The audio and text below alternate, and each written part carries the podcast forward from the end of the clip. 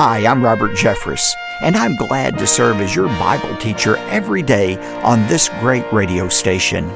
On today's edition of Pathway to Victory. You know, God, thousands of years ago, came up with a solution for the physical, emotional, spiritual dehydration we experience every week. That solution is the Sabbath. It's a time for us to resist work, to refresh our emotions, and to renew our relationship with God. Welcome to Pathway to Victory with author and pastor Dr. Robert Jeffress. You know, computers and smartphones indeed have helped us become far more connected with each other.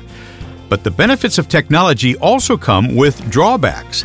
Sometimes we fail to take the time to slow down. Today on Pathway to Victory, Dr. Robert Jeffress reminds us that observing the Sabbath is essential to our spiritual and even our physical health. Now, here's our Bible teacher to introduce today's message. Dr. Jeffress? Thanks, David, and welcome again to Pathway to Victory. Between work, family, and social obligations, hardly a moment of your day goes unaccounted for, right? So, in our nonstop world, is it realistic to set aside a day of rest? Well, today we're going to learn why the Sabbath is still relevant to life in the 21st century. Speaking of taking a Sabbath, did you know that Pathway to Victory is preparing an unforgettable vacation for you? I'm referring to the once in a lifetime adventure on the Pathway to Victory cruise to Alaska. The dates are June 15th through 22nd. As your eyes take in the majestic views, you'll feel as though you stepped into a masterpiece painting. The forested hillsides, the snow packed mountains, the marine life, the quaint ports of call, all of these gorgeous scenes provide the ideal backdrop to reconnect with your Creator. And we have some special guests on board with us. Recording artist Rebecca St. James and Michael O'Brien, comedian Dennis Swanberg will be with us, and I'll be opening God's Word so that we can study together. So take a look at all the details and make plans to join us by going to ptv.org. Now, just after today's message, we're going to give you details on how you can request my brand new best selling book for this series. It's called The Ten. The subtitle is How to Live and Love in a World That's Lost Its Way. You know, far too many people see the Ten Commandments from God as nothing more than a repressive list of thou shalt nots. But in reality, these 10 moral guardrails were never intended to restrict our freedom, but rather to enhance our joy. In my new book, The Ten, I'll restore your respect and enthusiasm for God's plan. You can request your copy today by giving a generous gift to support the ministry of Pathway to Victory. Now, let's open our Bibles to Exodus chapter 20. I titled this next message in the series, The Fourth Commandment Value God's Day. I don't have to tell you, we live in a harried and a hurry up culture. Technology like cell phones and iPhones have allowed us to remain connected 24 7, constantly receiving emails, texts, social media posts. All of that means we can go, go, go without ever stopping. But that's not necessarily a good thing, is it? I'm often reminded of the story of the man who went to Africa, a traveler, and uh, he told his guide that he wanted to move at a fast pace. And so the guide recommended they hire some local tribesmen to help carry all the stuff the man had brought over. So the man met with the group and he said, Now we're going to go fast. We're going to get up before the sun rises. We're going to go all day and keep going until the sun sets. And the next day they did just that. Up early, push, push, push, push, exhausted at night. The second morning of the trip, the man was ready to go, but he noticed the porters were sitting under a tree and not moving. He said, It's time to get with it, let's go. They refused to move. And finally, he asked the guide what was going on. The guide said, Well, you pushed them so hard yesterday, they're waiting for their souls to catch up with their bodies. You know, God has designated a way for us to wait until our souls catch up with our bodies. In fact, there's one day a week we're to do that. It's called the Sabbath. And it's the focus of the fourth commandment we're going to look at today. If you have your Bibles, turn to Exodus chapter 20, beginning with verse 8, as we look at the fourth commandment, which in essence says we need to value God's day. Now, remember in our series on the Ten Commandments, we saw these commandments were not given for God's benefit. God doesn't get anything out of the Ten Commandments, they're made for our benefit. The first four commandments deal vertically with our relationship with God. The final six deal horizontally with our relationship with other people. Let's look at the fourth and final command that deals with our relationship with God. It's found beginning in verse 8. Remember the Sabbath day to keep it holy. Six days you shall do your labor and all of your work. But the seventh day is a Sabbath of the Lord your God. In it you shall not do any work, you or your son or your daughter, your male or your female servant or your cattle or your sojourner who stays with you. For in six days the Lord made the heavens and the earth and the sea and all that is in them, and he rested on the seventh day. Therefore the Lord blessed the Sabbath day and made it holy. God is basically saying there's one day a week that we're not to do any work. We're not even to think about working. Instead, we're to uh, substitute uh, for work rest, relaxation, and focusing on God. Now, before we look at the meaning and the application for us today, I want to make three observations about this fourth commandment. Write them down on your notes so you remember them. First of all, more space is devoted to this command than any of the other 10. Now that's interesting when you think of it. More space is devoted to remembering the Sabbath than there is to adultery, theft, murder, or any other sin that's talked about. That tells you this is something important to God. It's not optional, it's essential. In fact, this command is repeated as much as any other command throughout the Old Testament. Uh, today, the Sabbath is still observed in Israel.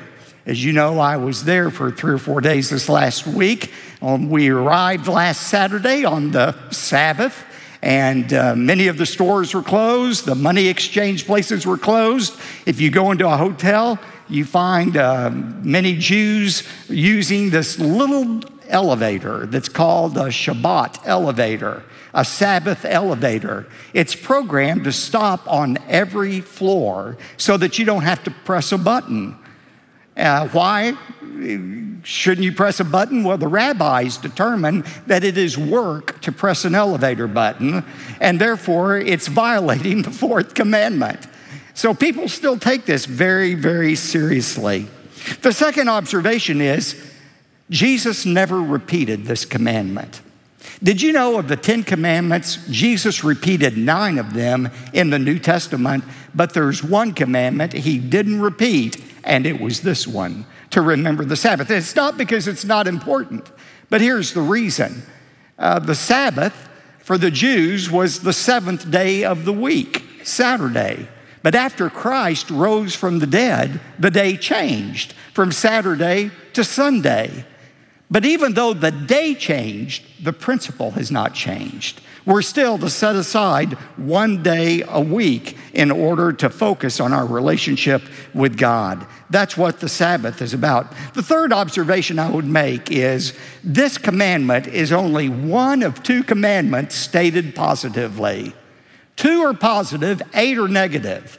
Thou shalt not commit adultery. Literally in Hebrew, no adultery. That's all it says.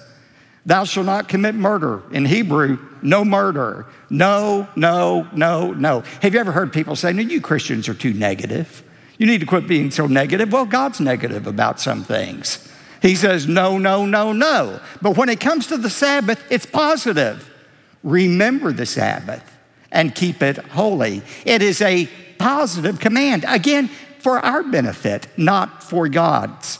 And yet, we have taken what really is a positive a good thing and we've turned it into something negative. When you think of the Sabbath, you probably think, if you grew up in a particular culture like I did, of all the things you can't do. Uh, states like Texas, they have blue laws, certain things you can't buy on the Sabbath. uh, certain things or services you can't take advantage of. It's all of these things. Even right now in the state of Texas, there's an argument about lifting some of the blue laws uh, regarding alcohol and so forth. It's seen in the negative context, but not only legally, culturally, we've developed all of these things in our mind that you can and can't do on the Sabbath. For example, I grew up in a Baptist culture, and uh, watching television on Sundays was okay especially if it was a football game, because uh, football games are religious programming here in Texas. And so it's okay to watch those.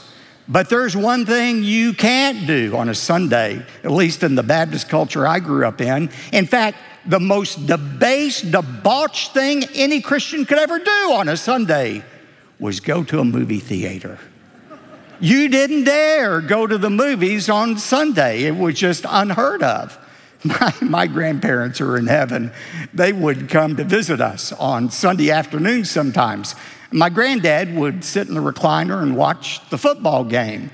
But my grandmother had no interest in that. So she would get in the car and drive to downtown Dallas, later to North Park, and go to the movies. I couldn't imagine such a thing. You see, they were Methodist. And I'm going to tell you, I never more wanted to be a Methodist than on Sunday afternoons when my grandmother was going to the movie and I was going to training union at church. Now, where did we come up with all these ideas of what you can and can't watch? You can watch television, you can't go to the movie. Where did we come up with that? We just made it up. Just like the Pharisees made up hundreds and hundreds of things that you can't do on the Sabbath. They got all these hundreds of things from one command remember the Sabbath and do no work. That's why Jesus came and he turned the Pharisees' thinking upside down about the Sabbath. And in a very insightful incident in Mark 2, look at what Jesus said about the Sabbath.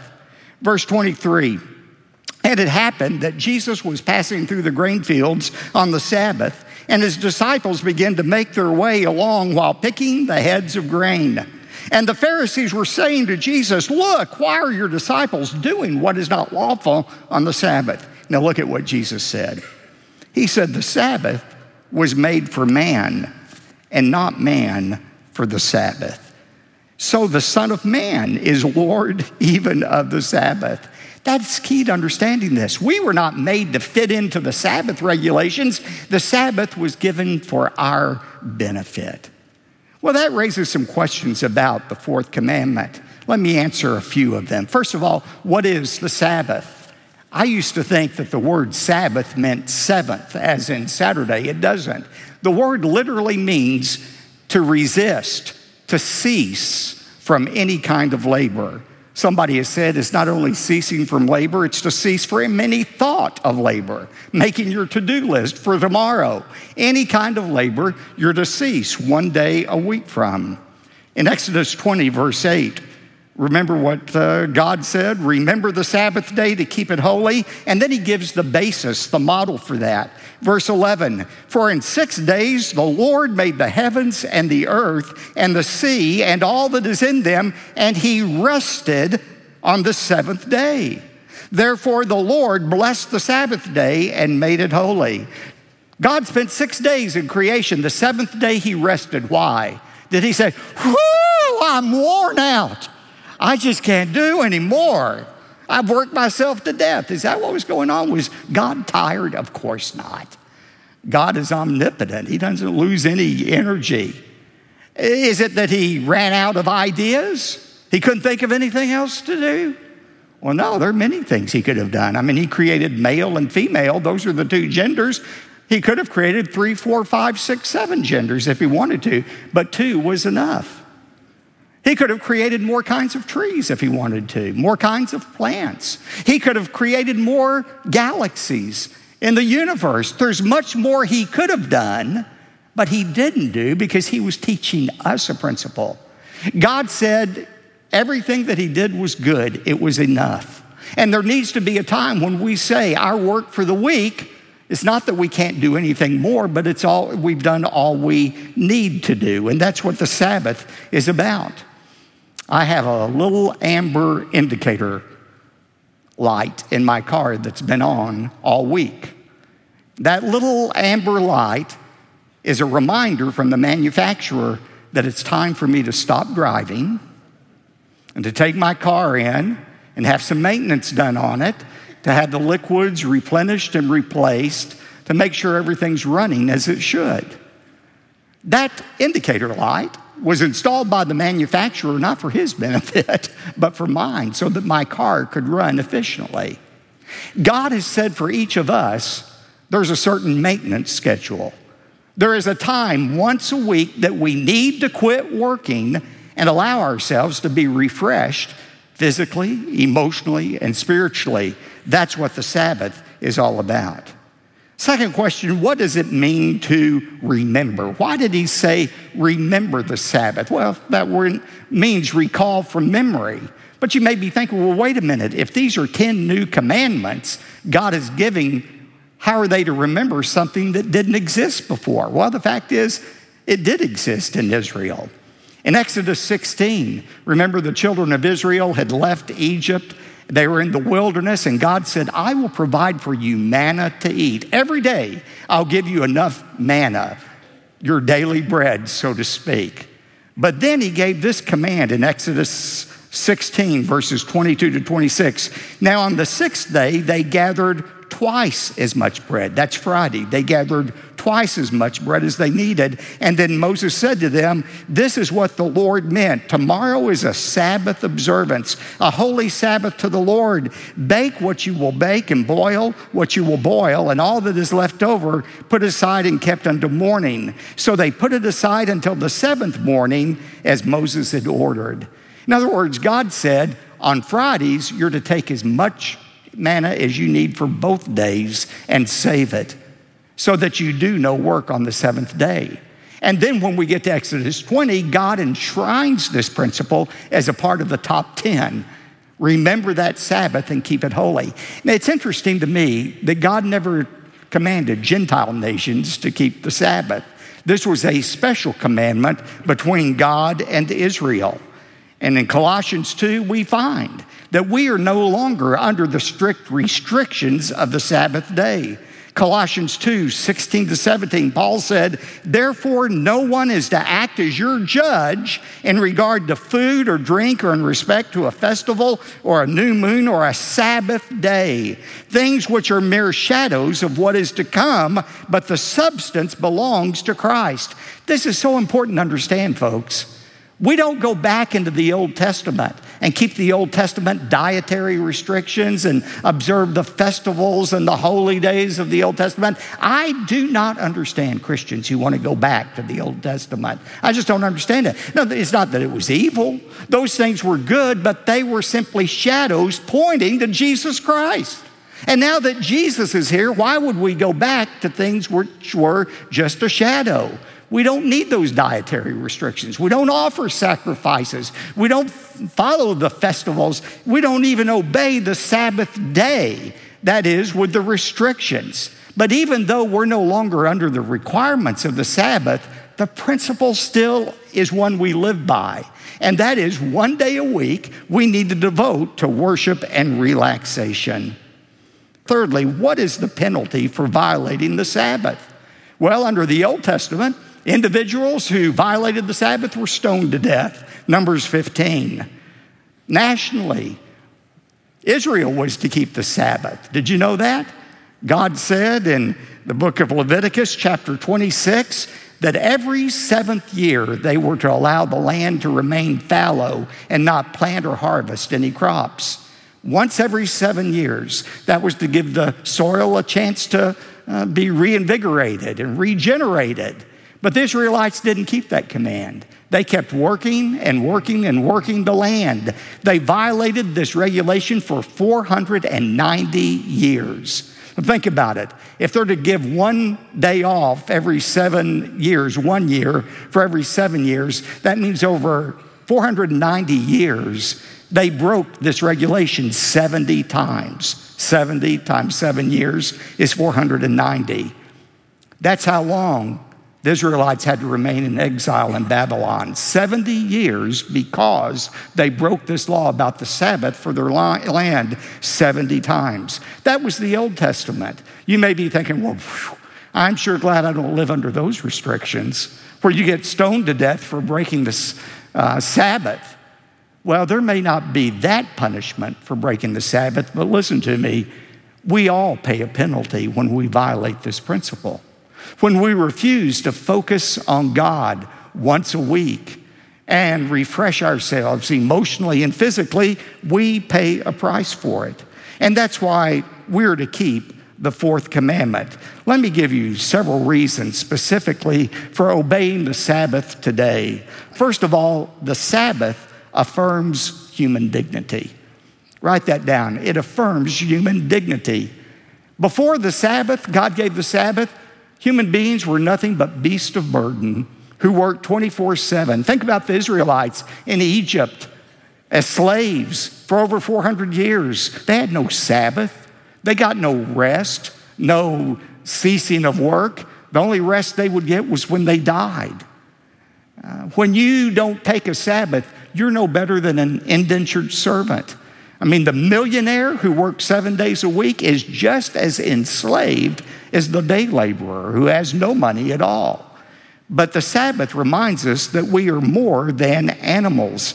God has created other aspects of our life that we're to enjoy. You know, I think it's important to stop here and make it clear that there's nothing wrong with work. In fact, there's everything right with work. Do you know some Christians actually believe work is a curse from God? They interpret the Bible that after Adam and Eve fell in the garden, God gave them work to do as punishment. No, work was commanded before the fall in Genesis 3. In the first two chapters of Genesis, God said to Adam and Eve, You are to cultivate the ground and keep it. We were created to be workers because we're created in the image of God, who is a worker. We find fulfillment in our work. That's great. But after the fall, work became more difficult. Because of Adam and Eve's sin, it was an uphill battle to get your work done ever since that time, even up until today. There's a worldwide curse of sin that makes everything in our life difficult. And work is difficult because uh, nature is working against us, not for us. Relationships are strained. All of these things make work hard. It's like a headwind. And for that reason, we need rest. One day, we're going to work in heaven and never have to rest. By the way, you do know you're going to be working in heaven, don't you?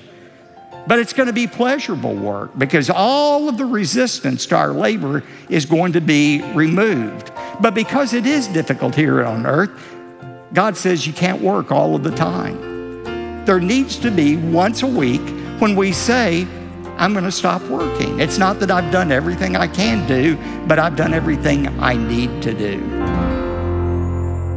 There's much more I want to teach you about valuing God's day.